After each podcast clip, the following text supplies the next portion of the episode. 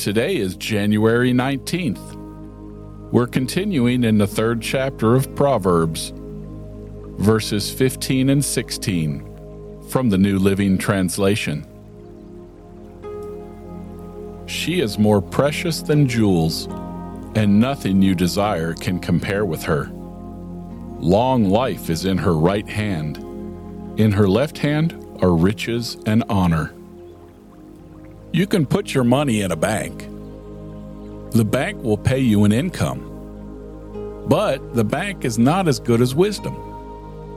If you give your life to wisdom, she'll pay more than any bank. No bank can make your life longer, but wisdom can give a long life. No bank can promise you a place in heaven, but wisdom can promise this no bank can make you right with God. Wisdom can do that.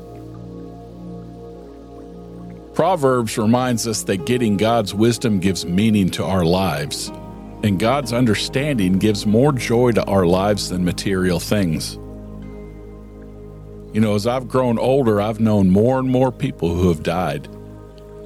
Some of them anxiously died trying to put off their coming death. They tried experimental treatments and drugs, one after another, despite the pain and cost. Others, after the treatment didn't help, have asked to die as comfortably as possible, saying goodbye to friends while they could. The first group searches for meaning of life in science, believing that with enough money and technology they can cheat death, if only for a month or a week or a day. The second group has already found meaning in God's wisdom, and they're at peace, trusting God to watch over them for eternity. So let me ask you Are you scared of dying? Are you scared your life has no meaning? People in biblical days had the same fears. Proverbs offered wisdom back then, and some responded choosing God's word over riches. What about you?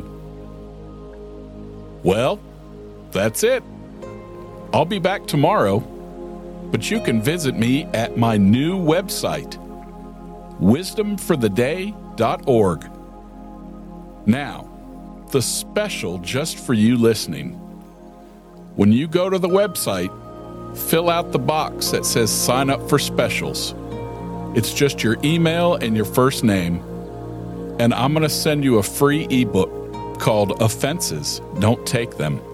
It's a great book about one of the biggest issues in the Christian community these days. Until next time, I'm Rick. I love you. See ya.